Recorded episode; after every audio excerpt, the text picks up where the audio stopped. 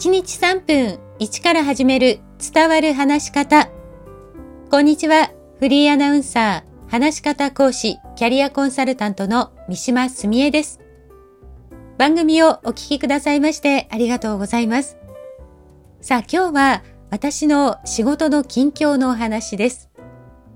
実は急遽声が出なくなった司会者さんのピンチヒッターをお願いされまして、3日間続けて予定外の司会に行くことになりました。まあ、司会は本番の時間だけ喋ってればいいんじゃないのって思う人もいるかもしれませんが、実は準備にとっても時間がかかるんです。なので実はこの番組収録の時間が取れるかどうか悩みながら、でも決めたんだからやろうと今収録しているところです。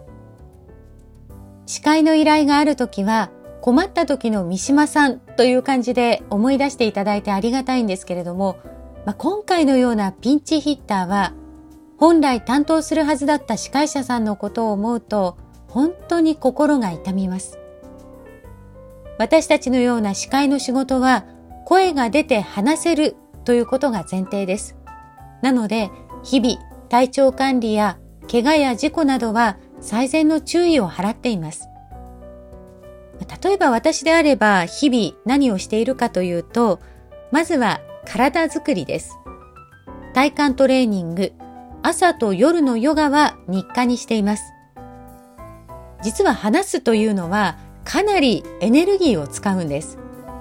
司会の本番を最初から最後まで集中して喋り続けるには基本的な筋力が必要です。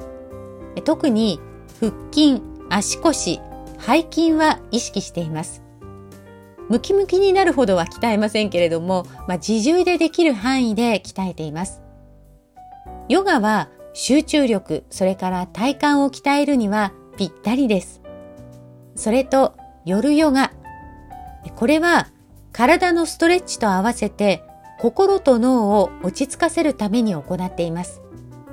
特に脳は寝る前のクールダウンが欠かせないんです。考え事が多かったり、疲れすぎていると寝れないなんてことないですか？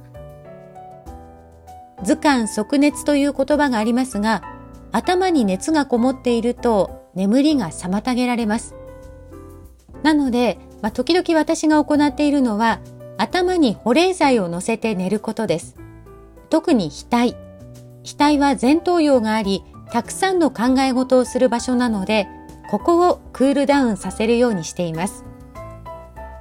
さあ、明日から続く司会のピンチヒッター、楽しく務めてきます。